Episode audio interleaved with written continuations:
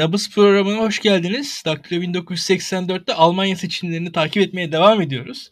Ee, bu hafta e, açıkçası seçimler bitti ama etkileri devam ediyor. Ki seçim gecesi yaptığımız yayında da bize çok fazla katkıda bulunan Kenan Bey karşımızda.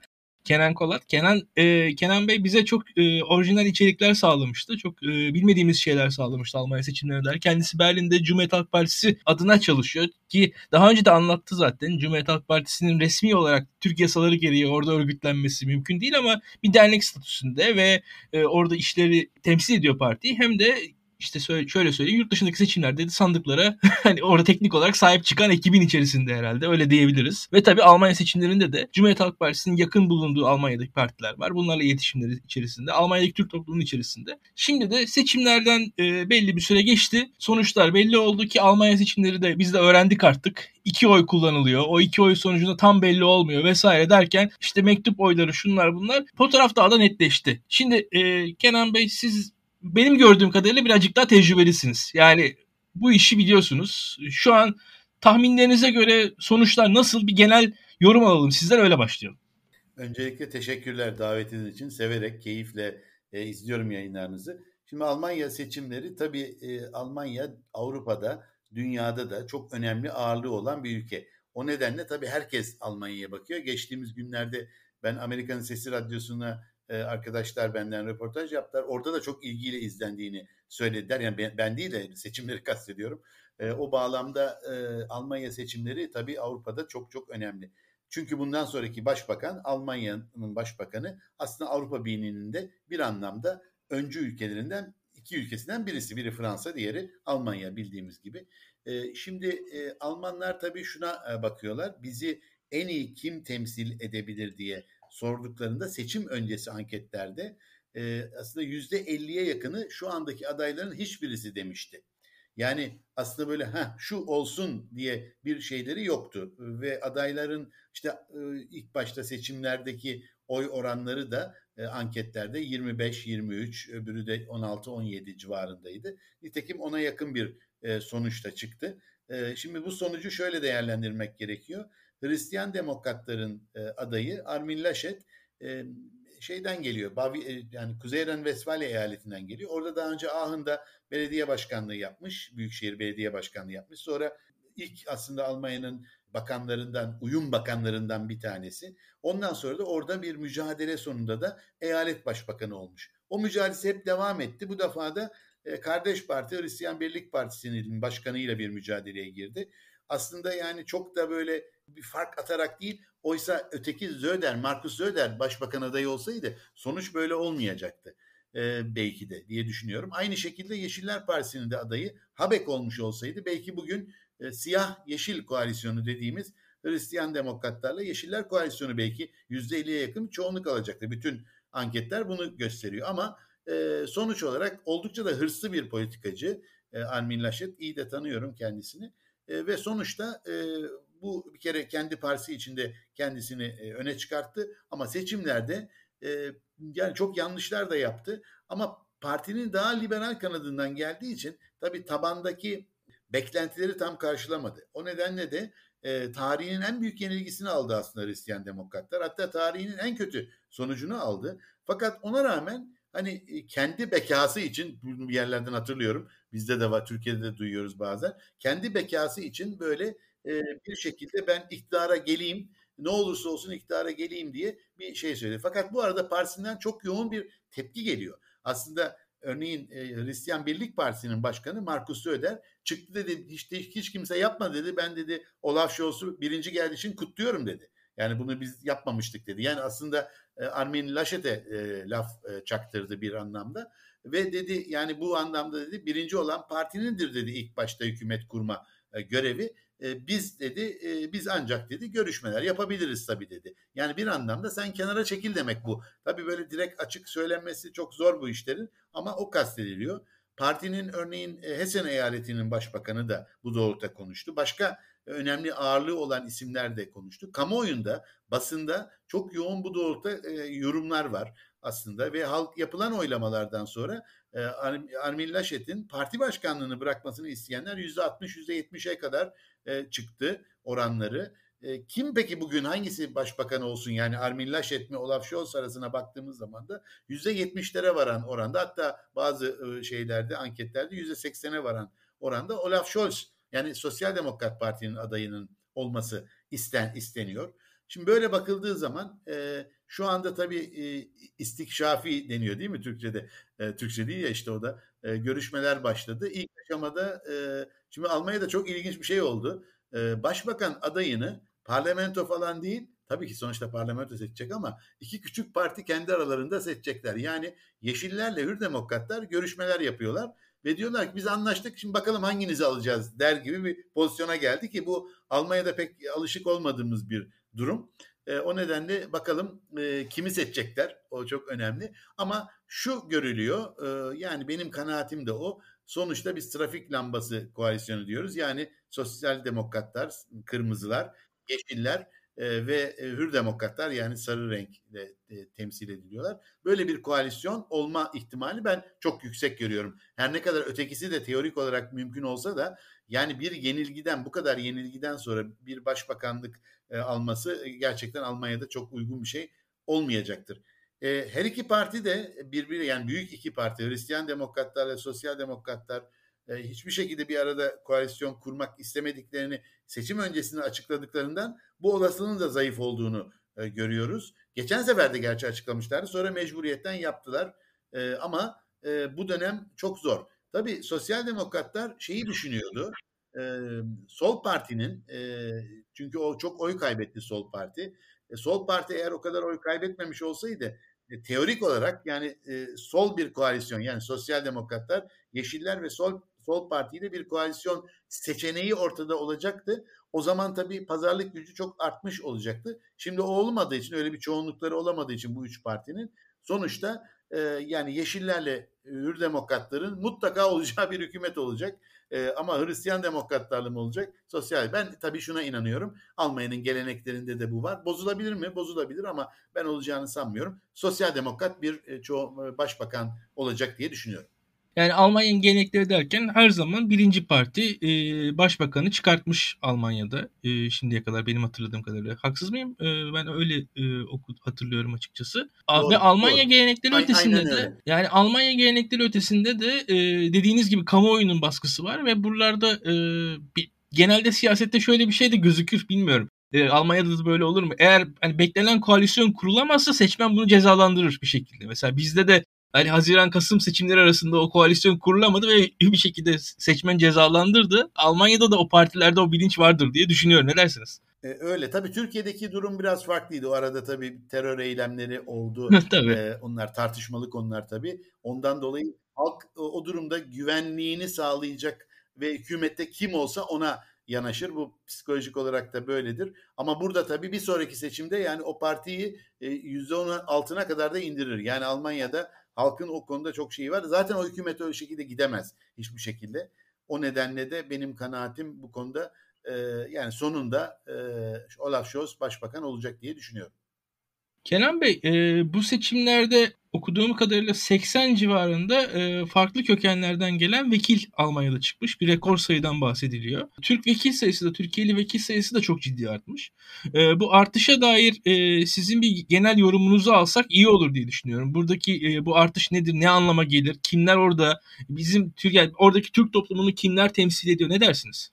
Evet, e, şimdi şunu görmek gerekiyor. Almanya'da kurumsal ve yapısal ırkçılık e, vardı zaten, fakat bu partisel olarak da belirginleşti. Tabii geçmişte bir N P D isimli bir faşist parti vardı.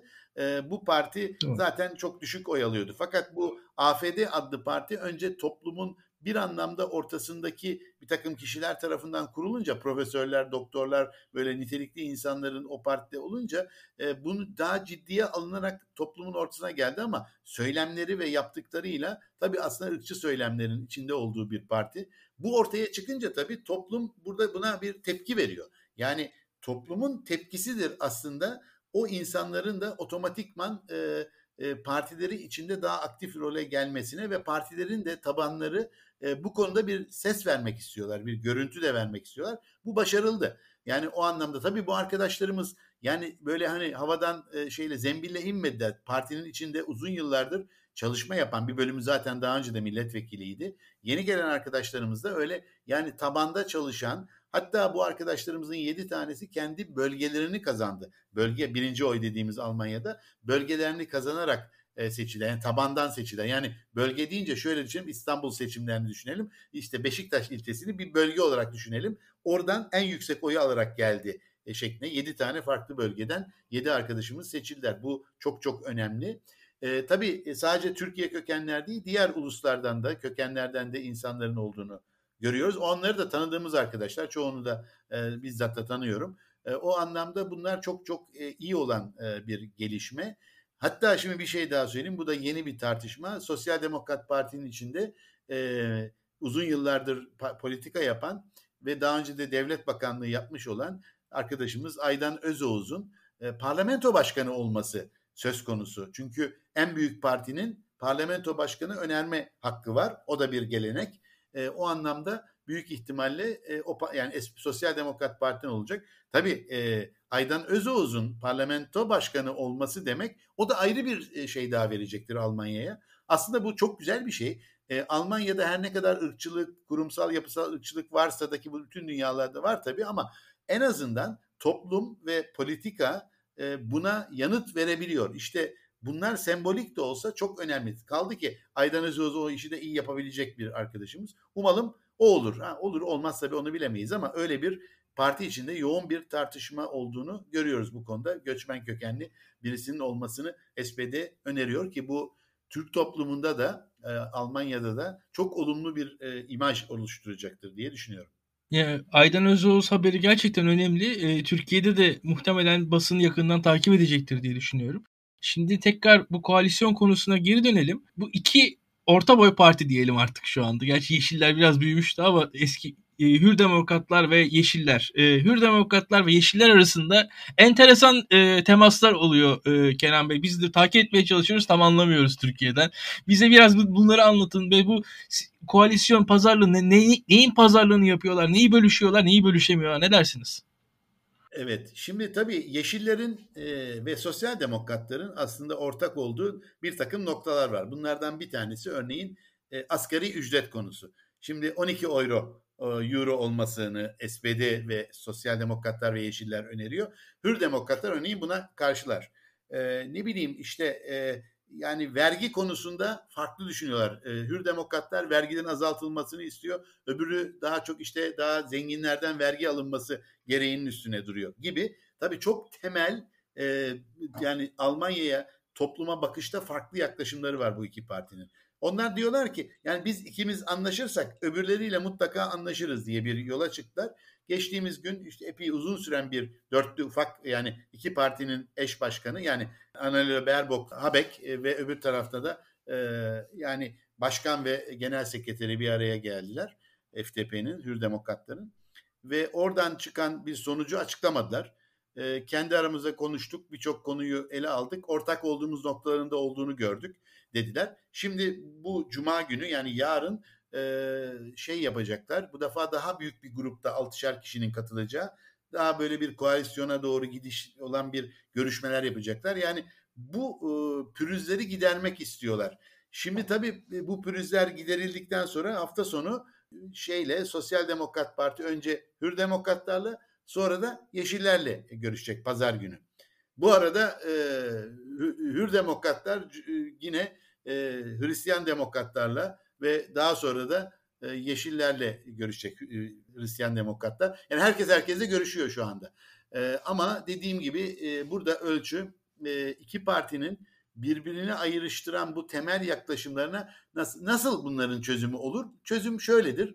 E, her partinin kendisini bulacağı bir takım e, sonuçlar alınması önemlidir. Örnek olarak Yeşillerin bir iklim bakanlığı olduğu zaman, o zaman Hür Demokratlar herhalde çok ağırlığı olan bir e, ekonomi ve maliye bakanlığı e, verilebilir. Onların kendilerini ifade edebilecekleri. E, herhalde bu cins e, kompromisler dediğimiz uzlaşılar e, ortaya çıkacaktır. Tabii kolay değil bu şey yapmak, e, farklı şeyleri, ama sonuçta e, hükümet kurulması gerekiyor bir şekilde. Yoksa erken seçime gidilmek zorunda kalınır. Halk da bundan çok memnun olmaz. Bunları cezalandırır. Bu defa ırkçı parti daha yüksek bir oy alır diye düşünüyorum. Bu defa oy kaybetti iki virgül üç. Ee, ama bu oylarını geri alır ve e, o popülizmle bunu yapabilir. O bakımdan partilerin sanıyorum e, uzlaşmak zorunda kalacaklar. Yani umuyoruz Yeşillerle Hür Demokratlar belli bir ortak söyleme gelebiliyorlar mı? Bir de kendilerinin tabanlarına belirli mesaj veriyorlar. Ben bak iktidara geldim, ben benim partimin şu görüşü vardı, bunu gerçekleştirdim. Öbürü de böylecek. Tabii Sosyal Demokratların da aynı şekilde. Ama Sosyal Demokratlarla Yeşiller birbirine yakın olduğu için orada zaten büyük bir sorun çıkmayacaktır. Açıkçası tek tek anlatıyorsunuz süreci. Bundan sonra da ilk başta o, o anlatılan trafik lambası koalisyonu kurulmaya çalışılacak herhalde. O olmazsa artık daha biz sizi tekrar konuk alacağız o sürecin sonunda. Ee, sonrasındaki pazarlıkları beraberce göreceğiz belki. Ve sonra e, şunu da evet, yani, seziyorum. E, buyurun. Estağfurullah, yok. Ben tabii dedim, hatta ondan sonra koalisyon görüşmeleri olacak. Oradan çıkacak sonuç var. O sonuçta işte göçmenlere nasıl bir program, Türkiye konusu ne olacak? Bütün bunlar tabii sonradan konuşulacak. Sonra bakanlıklar konuşulacak. Kim bakan olacak? Onları konuşacağız. Ondan sonra da umalım. Şunu da şimdiden söyleyeyim. Ben bugün Alman Dışişleri Bakanlığı'nda bir görüşme yaptım. Beni davet ettiler. Türkiye masası ve orada Ee, orada da tabii bürokratlar şimdiden yeni bakana hangi konuları şey yapalım diye benim bana da soruyor. Tabii başkalarına da mutlaka soruyorlar ama e, şey dedim, ne zaman peki dedim Olaf Scholz Türkiye'ye gelecek veya Dışişleri Bakanı? Ya dediler, önce tabii Fransa'ya gideceğiz. İkincisi Avrupa Birliği'ne e, ziyaret yapacağız. Üçüncüsü İtalya. İtalya ne oldu dedim. İtalya ile ilişkimiz önemli dedi. Ondan sonra da Türkiye'ye geliriz dedi. Yani bu Türkiye'nin e, önemini göstermek için söylüyorum. Türkiye tabii çok çok önemli bir partner Avrupa'da. Her ne kadar şey olsa da şu andaki hükümetin, yani Türkiye'deki hükümetin yaklaşımları veya Türkiye'deki ortam ne olursa olsun, ülke olarak Türkiye'nin çok önemli olduğunu Almanya tabii bunun farkında ve onun için de çok önemsiyorlar bu konuları. İşte benim gibi başka birçok kişiyle mutlaka görüşüyorlar. Almanya için Türkiye önemli, Türkiye için de Almanya önemli. Burada burada tersten de bakalım. Ee, Almanya'daki Dışişleri Bakanlığı'nı hangi parti alacak? Bu da Türkiye için önemlidir diye düşünüyorum. Ki e, işte tek tek alanları sayarsak ekonomik ilişkiler, ticari ilişkiler, gümrük birliğinin yenilenmesi, savunma sanayinde işbirlikleri, e, uluslararası örgütlerdeki işbirlikleri vesaire. Almanya'da çok fazla konu var Türkiye'nin yan yana olması gereken. E, bunlara dair e, bu ge- gelecek koalisyon bağlamında görüşlerinizi almak isterim ben. Evet, yani dış politikada özellikle yani büyük olasılıkla ya Hristiyan pardon ya sosyal e, liberallerden ya da yeşillerden olacak gibi görünüyor e, dış e, işleri bakanlığının. E, burada da e, belirli isimler de öne çıkıyor. E, yani bir İran kökenli yeşilleri milletvekili var, dış politika uzmanı Omid Noripour, e, çok dengeli, iyi bir arkadaşımız. Olabilir. Ee, çok değerli bir arkadaşımız. Ee, ikincisi de Hür Demokratlar'da Graf Lambsdorff var. Ee, o da o da önemli bir isim. Ağırlığı olan isimler.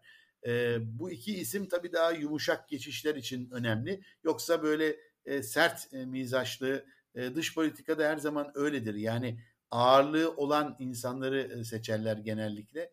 E, çünkü dış politika Almanya'da öyle geleneksel olarak çok büyük değişimlere uğramaz.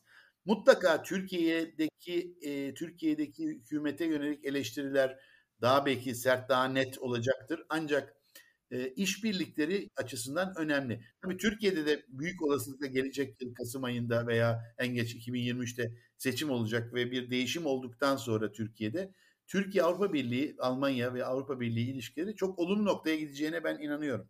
E, ben e, hep şunu söylüyorum, iki ülkenin Ee, aslında ortak olan çok noktaları var. Umalım e, Türkiye'de de demokratik hukuk devletine yeniden kavuşalım. Parlamenter demokrasiyi yeniden inşa edelim. O zaman Avrupa ile ilişkilerimiz çok net olacak. Bakın, Avrupa ile ilişkilerinin iyi olması özellikle Avrupa'da yaşayan, Almanya'da yaşayan insanlarımız açısından da çok iyi. Çünkü her iki ülke arasında bir gerginlik olduğunda, bir sertleşme olduğunda bunu hemen bizim üstümüze etkisi oluyor. Yani ırkçılık artıyor. İşte sizin cumhurbaşkanınız böyle dedi diye benim cumhurbaşkanım değil diyorum. Ben burada benim cumhurbaşkanım, burada e, Alman cumhurbaşkanı, o benim cumhurbaşkanım diyorum. Yani espri olsun diye de. E, ondan sonra yani bu konularda sürekli üstümüze geliniyor. E, o zaman bunlar yumuşayacak. İnsanlar, bir, buradaki Türkler de biraz daha o gerginlik azalacak. Yani iki ülkenin arasındaki gerginliklerin azalmasını sağlayıcı siyasetler güdülmesi de gerekiyor. E, şu anda Türkiye'deki yönetim e, yani zaten artık miadını doldurdu diye bakıyorum. Umalım e, bunun yerine daha e, şey bir e, hükümet geldiğinde. Ya ben çok umutluyum aslında gelecekten. Hem Türkiye açısından hem Türkiye-Avrupa Birliği e, ilişkiler açısından. Yani Türkiye'deki bir değişim ve Almanya'daki bu değişimle beraber aslında Avrupa Birliği'ndeki e, fasılların da yeniden gündeme gelmesi ve e, ilişkilerin birdenbire hızlanabilmesi bile söz konusu olabilecektir. Bundan hiç kuşkum yok. Bu da hem Türkiye'nin ekonomik bakımdan, hukuksal bakımdan e, gelişmesi için çok önemli olacaktır. Hem de e, buradaki insanlar açısından ben yani olumlu bir gelecek olur diye düşünüyorum eğer sosyal demokratlarla e, bir e, başlangıç yeniden olursa. Şimdi e, Kenan Bey, bu dedikleriniz bence çok önemli şeyler. Yani açıkçası çok bir de, de altı doldurulması gereken şeyler. Ben daha fazla e, söz sizden duymak istiyorum. Şöyle ki e, şu an biliniyor ki Türkiye ile Avrupa Birliği arasındaki ilişkiler iyi durumda değil. Bunun için e, çok dehşet bir uzman olmaya gerek yok. Ama bundan sonra daha iyi hale gelebilir mi sorusu gerçekten de İlginç bir soru. Yani hakikaten Türkiye'de hükümet değiştiği zaman, Almanya'da da işte belli bir hükümet değişimi oluyor. Bundan sonra yeni bir vizyonla bu işler tekrar rayına oturtulabilir mi? Ve Türkiye mesela, biz şunları duyuyoruz. Yani Türkiye her zaman bir Avrupa Birliği adayı ülke. Avrupa Birliği içerisinde mesela insan hakları bağlamında eleştirilen bir ülkeyken son üç beş yıldır böyle göçmen politikası, e, geri kabul anlaşması, işte atıyorum Afgan mültecilere ne yapalım ona dair bir e, komşu ülke statüsüne doğru e, böyle ne diyelim tenzil rütbe yaşıyor. Şimdi e, bir iktidar değişimiyle Türkiye'de belli bir vizyon değişimi vesaire olduktan sonra bu statü hakikaten e, eski haline gelebilir mi ve daha ileriye gidebilir mi? Yani bu, burada çünkü şöyle bir şey de var. Ee, burada e, uzun vadeli de kötümser insanlar var ve bunlar şunu diyorlar. Ya diyorlar ki Türkiye artık komşu ülke statüsüne düştü. Buradan geri çıkamaz diyenler de var. Ee, siz birazcık daha açarsanız bence iyi olur. Tabii ki. Şimdi e, birincisi umutsuz olmamak gerekiyor. Yani e, dünyada değişmeyen tek şey değişmenin kendisi. Her şey değişiyor.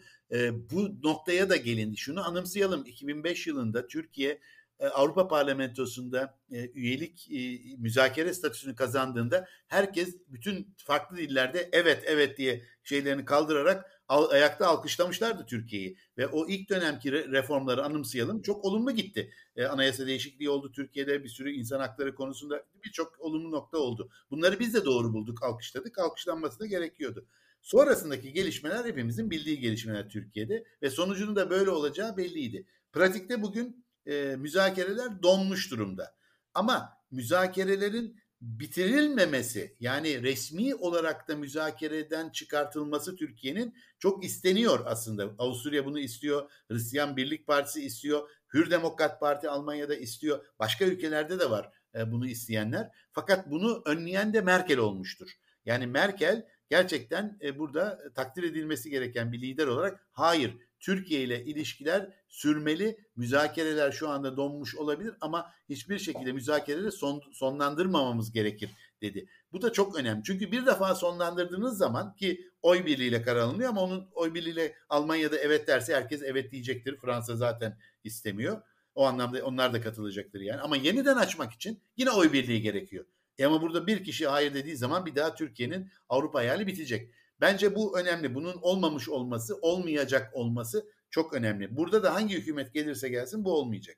Şimdi bunun bir kere önemini iyi anlamak gerekiyor. İkincisi geçtiğimiz günlerde Avrupa Konseyi'nde, yani Avrupa Birliği Konseyi'nde Türkiye Avrupa Birliği ülkeleri statüsünden çıkartılarak Orta Doğu ülkesi statüsüne, oradaki bölüme aktarıldı. Yani işbirliği yapılan ülkelerle ilgili. Bu tabii biraz önce sizin söylediğiniz işte bir yedek ülke durumuna getirildi. Ben her zaman şunu söylüyorum. Türkiye dünyadaki göçmenlerin veya mültecilerin park edileceği bir yer olamaz. Mutlaka insani olarak Türkiye'de mülteci alabilir. Ama her ülkede olduğu gibi onun da sayıları ve kimlikleriyle kontrol... Şimdi öyle bir durumdayız ki kontrolsüz bir göç var Türkiye'ye. Özellikle Afgan göçü. Şimdi biraz durdurdular. Çok tepki aldıklarını görünce durdurdular. Ama e, Suriye konusunda, Suriyeliler konusunda örneğin şöyle bir şey de var. Yani e, dünyadaki göç hareketlerine incelendiğinde o ülkeye gelen ve uzun süre o ülkelerde yaşayan insanların geri dönüşleri çok düşük oluyor. yüzde altmışı yetmişi geldikleri ülkede, yani Türkiye'de kalacaklar Suriyeliler. Yani o zaman onları da o ülkenin bir anlamda entegrasyon, katılım süreçlerinden geçirerek e, o toplumla iç içe gelmelerini sağlamak gerekiyor. Almanya da geçmişte o hataları yaptı. Biz aynı hataları yapmamamız gerekir. Yani onları tabii ki geri dönmek isteyenleri te- teşvik edilecektir. Ee, ama bunun ne zaman olacağını bilmek çok zor. Çünkü orada Türkiye tek başına karar verici durumda değil. İşte Cumhurbaşkanı, Rusya Cumhurbaşkanı ile görüştü. Ne çıktı bilmiyoruz. Hiç açıklanmıyordu zaten konuşmalar. Zaten bir anlaşsalardı herhalde onu birlikte açıklarlardı. Yani şunu söylemeye çalışıyorum. Suriye olayı böyle kolay çözülecek bir konu değil. Yani bizim çözeceğimiz bir konu değil. Yani orada başka güçler var. E demek ki Suriyelilerin kalması söz konusu. Şimdi Avrupa Birliği de şuna bakıyor tabii. Yani e, buradan e, mutlaka oradan da alıyorlar. Belli miktarda da aldılar ama tabii ki Türkiye'ye destek vererek orada kalması konusunu dillendiriyorlar. Bunu yalnız dediğim gibi böyle Avrupa ilişkilerini sadece ve sadece bu geri kabul anlaşması bağlamında değerlendirmeyip Türkiye'nin de Avrupa'da önemli bir ülke olduğunu, gerçeğini de ortaya koymak gerek. Çok önemli olan bir konu var. Tabii e, bu da Avrupa'da izleniyor. Türkiye tabii özellikle e, savunma sanayi e, veya silah alanında, özellikle bu insansız hava araçları konusunda silahlı ve insansız hava, SİHA ve İHA'larla dünyada şu anda bir numara olmaya doğru gidiyor. Tabii bu bir militarizmi destekleyen bir şey. Bu iyi ya da kötüdür demiyorum. Gerçeklik olarak ortaya koyuyorum. Tabii bu bu Avrupa'da dikkatle izleniyor. Yani Türkiye'nin bu alandaki gelişimi ve etkisi, işte özellikle Azerbaycan-Ermenistan savaşında etkili olması çok yakından izleniyor Avrupa'da. Tabii bunlar da dikkate alınacaktır. Almanya'da yaşayan üç nokta iki milyona yakın Türkiye kökenli insanları göz ardı edemez Almanya iç siyasetinde. Bu da Türkiye'nin ne kadar önemli olduğunu ortaya koyuyor. E, Almanya, Türkiye Almanya'nın en büyük ortağı. Yani Türkiye'den baktığımızda birinci e, ticaret e, ortağımız. Almanya açısından baktığımız onuncu ortağı. E, öyle baktığımız zaman müthiş bir ticaret e, şeyi var. Karşılıklı e, iç içe geçmiş. Türkiye'de yedi bin civarında Alman firması, Almanya'da seksen doksan bin civarında Türklerin kurduğu e, firmalar var, işletmeler var. Bütün bunlar aslında ekonomik bir griflik olduğunu ve bunun e, böyle birbirine ben seni tanımıyorum, sana kızıyorum demekle olmayacağını, çözülmeyeceğini biliyoruz. O zaman daha çok işbirlikleri yapmamız gerekiyor. Yani aslında iki ülkenin ortak yapabileceği o kadar çok şey var ki e, bu Avrupa'da da var. E, sadece Türkiye'yi de şöyle görerek değil. Yani Türkiye işte e, bizim NATO e, tarafında, yani askeri anlamda bizi diğer şeylerden korusun. Biz insani yardımları yapalım değil. Türkiye ile Almanya'nın ekonomik işbirliklerini çok daha geliştirebilecek potansiyelleri var. Bir kere Almanya'da yaşamış, Türkiye'ye dönmüş altı yedi milyon insan var. Yani Türkiye'de herkesin mutlaka bir Almanya ile bağı vardır. Mutlaka. Bu da şunu ortaya koyuyor. Bu ilişki, Türkiye'ye gelen her yıl e, milyonlarca e, Alman turist var, değil mi? Bütün bunlar aslında iki ülkenin birbirleriyle ortaklaşa yapacaklarını önemsiyor. O anlamda çok önemli Türkiye-Almanya ilişkileri. Buna da böyle iki ülkenin kazan kazan gözünden bakarak yaparsak bazı şeyleri, işte Türkiye'de bunu anlayarak, bağırarak, çağırarak değil, oturarak somut bir şekilde bunları konuşmasına büyük yarar olduğunu düşünüyorum. Yani e, Kenan Bey, bu konular kolay konular değil hakikaten. E, sizi de dinlerken açıkçası umutlu olmak güzel. Hele e, siz zaten bu konuda sanırım biraz şey, Cumhuriyet Halk Partisi'nin vizyonuyla Almanya'daki açıkçası sosyal demokrat vizyonu bir anda e, paralel bir şekilde de anlatıyorsunuz aslında. E, umarız iyi olur. Yani e, ama e, çok da kolay değil, işler değil bunlar açıkçası. E, ama Türkiye'nin Avrupa Birliği perspektifi E, gerçekleşmese bile Türkiye'ye çok şey kazandırdı şimdiye kadar. Ee, onu, onu bunu görmek de zor değil. Avrupa Birliği perspektifini, ki Türkiye'de insan hakları bağlamındaki gelişmeler, idamın kalkması vesaire, bütün bunlar kolay işler değildi Türkiye açısından. Bunlar bunlar olurken Avrupa Birliği Türkiye'ye katkıda bulundu. İşkencenin önlenmesi vesaire, bu konularla ciddi katkıları oldu Avrupa Birliği'nin. Ee, son dönemde biz tabii Türkiye'de bu işi mülteci bağlamında gördüğümüz için, bu göçmenler işte gö- geri dönüş, geri kabul anlaşmaları üzerinden görüldüğü için Avrupa Birliği'nin de imajı kötüleşti Türkiye'de. Yani bunu birazcık da Avrupalıların da görmesi lazım. Yani Türkiye'deki Avrupa imajı daha öncesinde şeydi, tamamen e, kaliteli, kurallı, e, ilkeli bir duruş Avrupa'dan görülüyordu. Ciddi bir duruş göz, gözüküyordu. Şimdi daha ziyade çıkarcı bir Avrupa'da gözüküyor Türkiye'den. O da aslında biraz Avrupa ile beraber Türkiye ortak hareket ederse Avrupa'nın da e, imajı daha da yükselir diye düşünüyorum ben. Açıkçası onu da ekleyeyim kendimce. E, buradaki koalisyon pazarlıkları vesaire. Katılıyorum. yüzde yüz katılıyorum bu söylediğinize. Yani onu vurgulamam gerekiyor. Gerçekten Türkiye'deki insanların, bunu C H P olarak da sadece bakmamak gerekiyor. Türkiye insanlarının Avrupa Birliği sürecine yeniden kendilerini hazırlamaları ve yani şöyle bir şey var. Yani Adalet ve Kalkınma Partisi bir şey söyledi, biz de karşıyız, ona karşı bir şey söylemek bağlamında değil. Yani her şeye karşı, ama Avrupa Birliği süreci aslında, ben şöyle söyleyeyim, Mustafa Kemal Atatürk bugün yaşasaydı Avrupa Birliği'ne üyeliği savunurdu diye düşünüyorum. Yani ileri görüşlü olmak gerekiyor ve Avrupa Birliği'ne böyle bir şey değil. Sonuçta onun kuralları var ama bir de değerler var. O değerlerin, sizin söylediğiniz gibi, bazen Avrupalıların kendilerinin de reddettiği değerler, bazen onları da hatırlatmak gerekiyor. Onları da kendi değerlerine sahip çıkmaya çağırmak gerekiyor. Türkiye entelejansiyası, yani intelektüelleri, aydınları da bunu yapabilecek durumda. Yani bizim bir eksiğimiz yok aslında. Ben bunu görüyorum. Yani Almanya'da yaşıyorum. kırk iki kırk bir yıldır yaşıyorum ve şunu görüyorum. Almanya'da ve Türkiye'de çok ciddi bir e, aydın kesim var ve bu kesim aslında eğer doğru bakarsa, Avrupa Birliği'ni de doğru anlarsa, aslında Avrupa Birliği'nin o ilk kuruluşundaki hedefleri de tekrar içselleştirirsek, olayı yani böyle bizler onlar, işte onlar bizi istiyor, seviyorlar, sevmiyor, buradan çıkartıp aslında e, ülkelerimizin, toplumlarımızın çıkarlarını biraz düşünürsek bence çok olumlu e, boyutları var. Eksikleri yok mu? Var. Yanlışlar yok mu? Var. Çifte standart yok mu? Var. Ben e, sürekli şunu eleştirdim. yirmi üç yirmi dört. fasılların açılmaması. Adalet, hukuk, devleti, demokrasi şeyleri var Avrupa Birliği fasıllarında. Bunların açılmamış olması aslında çok yanlıştı. Aslında şimdi belki bunların açılması için bir çaba harcamak çok çok önemli yeni hükümette. Belki tabii bu olacak bir şey değil şu anda ama kısa zamanda, ama bunun üstüne gitmek gerekiyor. Çünkü o fasıllar açılırsa işte Türkiye'deki hukuk devleti de tartışılır. Yapılan antidemokratik uygulamaları da Avrupa Birliği ile birlikte ele alabiliriz ve Türkiye bakımından da bu çok yerinde olur. Ama bunlar tabii kolay süreçler değil, size katılıyorum. Ama umutsuz olmamak gerekiyor. Çünkü biz geçmişte de hiç tahmin etmediğimiz bazen gelişmeler oluyor. Böyle de bak- bakmak gerekiyor. Ben çok umutluyum. Ee, zaten bir hükümet değişikliği de artık olacak Türkiye'de. Bunu da herkes görüyor. Hepimiz görüyoruz. Bu da olacak. Daha güzel günler olacak. ee, şimdi son olarak... E... Almanya seçimlerine dair birkaç söz daha sizden alalım e, ve programı da e, açıkçası kırk dakikaya yaklaşıyor. Çok daha uzatmadan bitirelim istiyorum ben. Zaten sizin de işleriniz var, benim de işlerim var e, bundan sonrası için.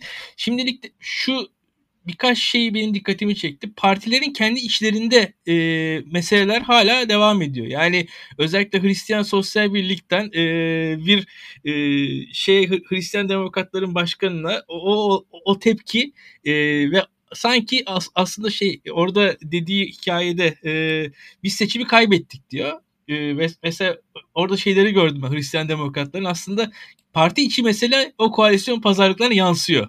Bunu görmek çok etkileyici bir şey Türkiye'den bakınca. Hatta böyle satır aralarında ben bile okumaya başladım onu. Parti içi mesele o koalisyon pazarlıklarına yansımış.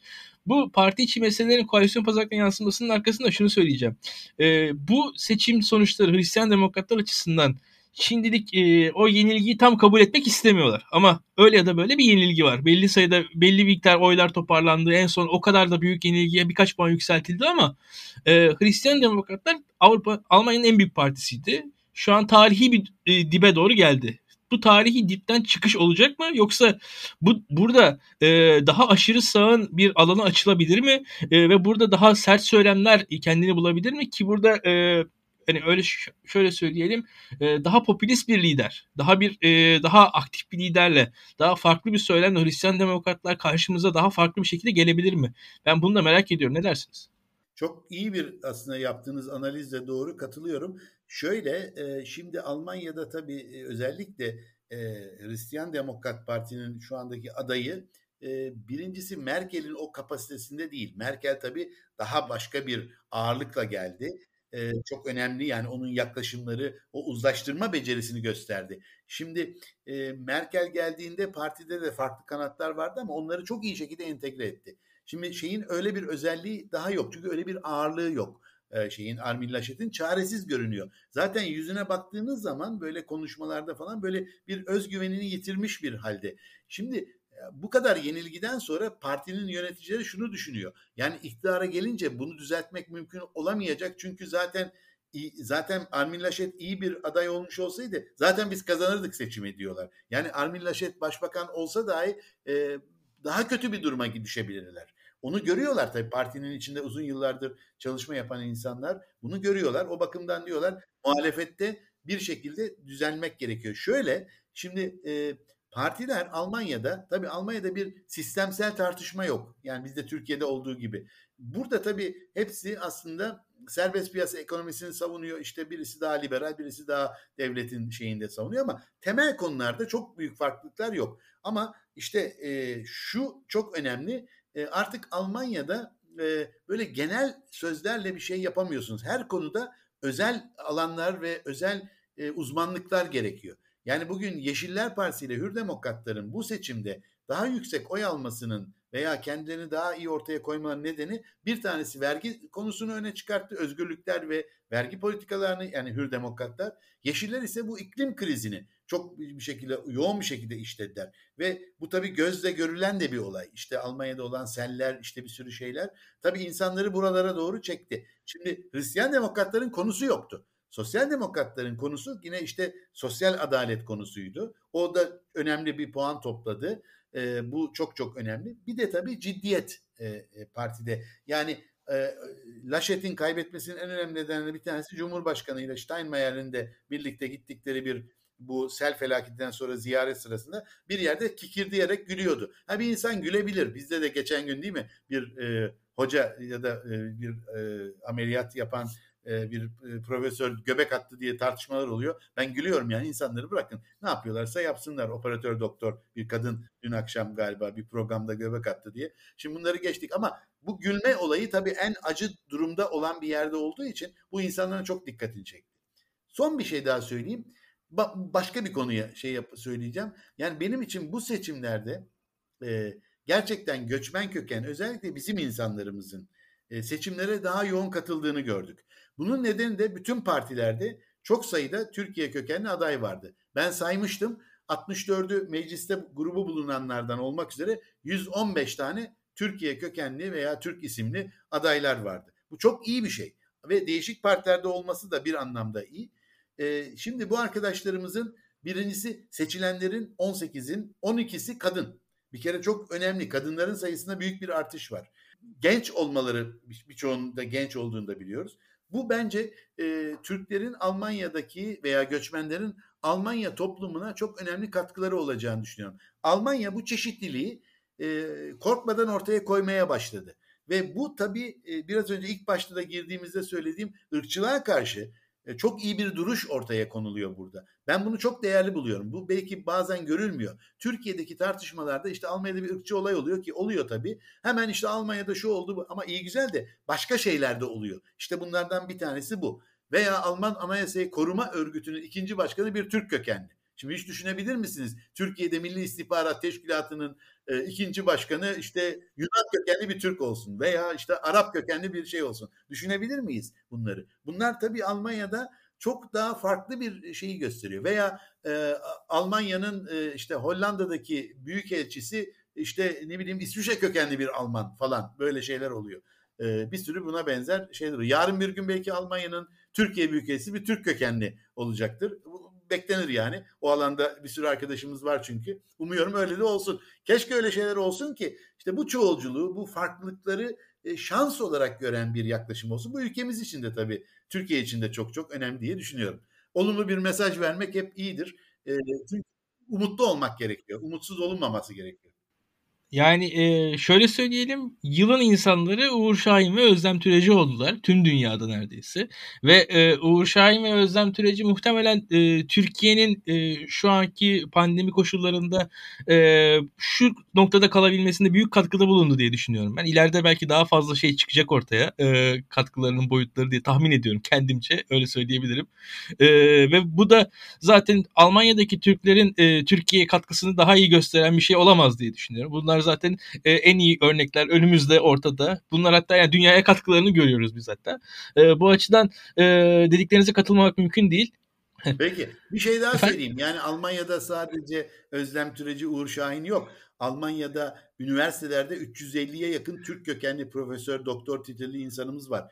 Yüzlerce spor alanında insanımız var. Alman televizyonlarında, e, tiyatrosunda örneğin bütün kom- birçok komedyen Türk kökenli, çok ilginçtir. Yani aslında toplumsal olarak biz çok önemli noktalara geldik. Bazen yansımıyor bunlar belki Türkiye'ye ama burada içinde yaşadığımız toplumda her alanda e, önemli noktalara gelmiş insanlarımız var. O anlamda bunlar olumlu olarak görmek gerekiyor. Yani burada gidip orada öyle işte siz bizi kötü temsil ediyorsunuz, işte işçiler şeyler böyle işte gurbetçi falan değil. Artık buradaki insanlar buraya yerleşmiş, yerleşik olmuş, Almanya'nın geleceğinde söz sahibi olmuş insanlarız, insanlar var.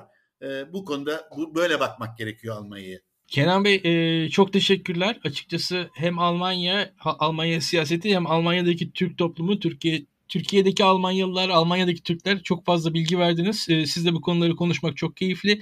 Muhtemelen bu süreç devam ettikçe açıkçası veyahut da sonlandığı zaman, daha doğrusu bir hükümet kurulduğu zaman da sizi tekrar alırız, görüşlerinize başvururuz diye düşünüyorum ben. Bugün Maya'nın taşınma falan işleri vardı. O yüzden yerine ben almış durumdayım. Maya devam edecek Almanya yayınlarına. Onu da şu anda, ona da şu an selam gönderelim. O sağ olsun bizi bu konularda teşvik eden, siz Daktio'da bir Almanya seçimleri daha fazla yoğunlaşalım diyen kişiydi. Onun teşvikiyle biz de bu yayınları biraz yapıyoruz. İyi de yapıyoruz açıkçası. Arka arkaya yayınlar güzel oldu. Belli bir külliyat oluştu. Biz de öğrendik. Yayın yapa yapa Almanya'yı. Kenan Bey gibi insanlar sağ olsunlar bize yol gösterdiler. Biz de takip etmeye devam edeceğiz. Kenan Bey, iyi akşamlar diyelim. Tekrar görüşmek üzere. İyi akşamlar. İyi akşamlar.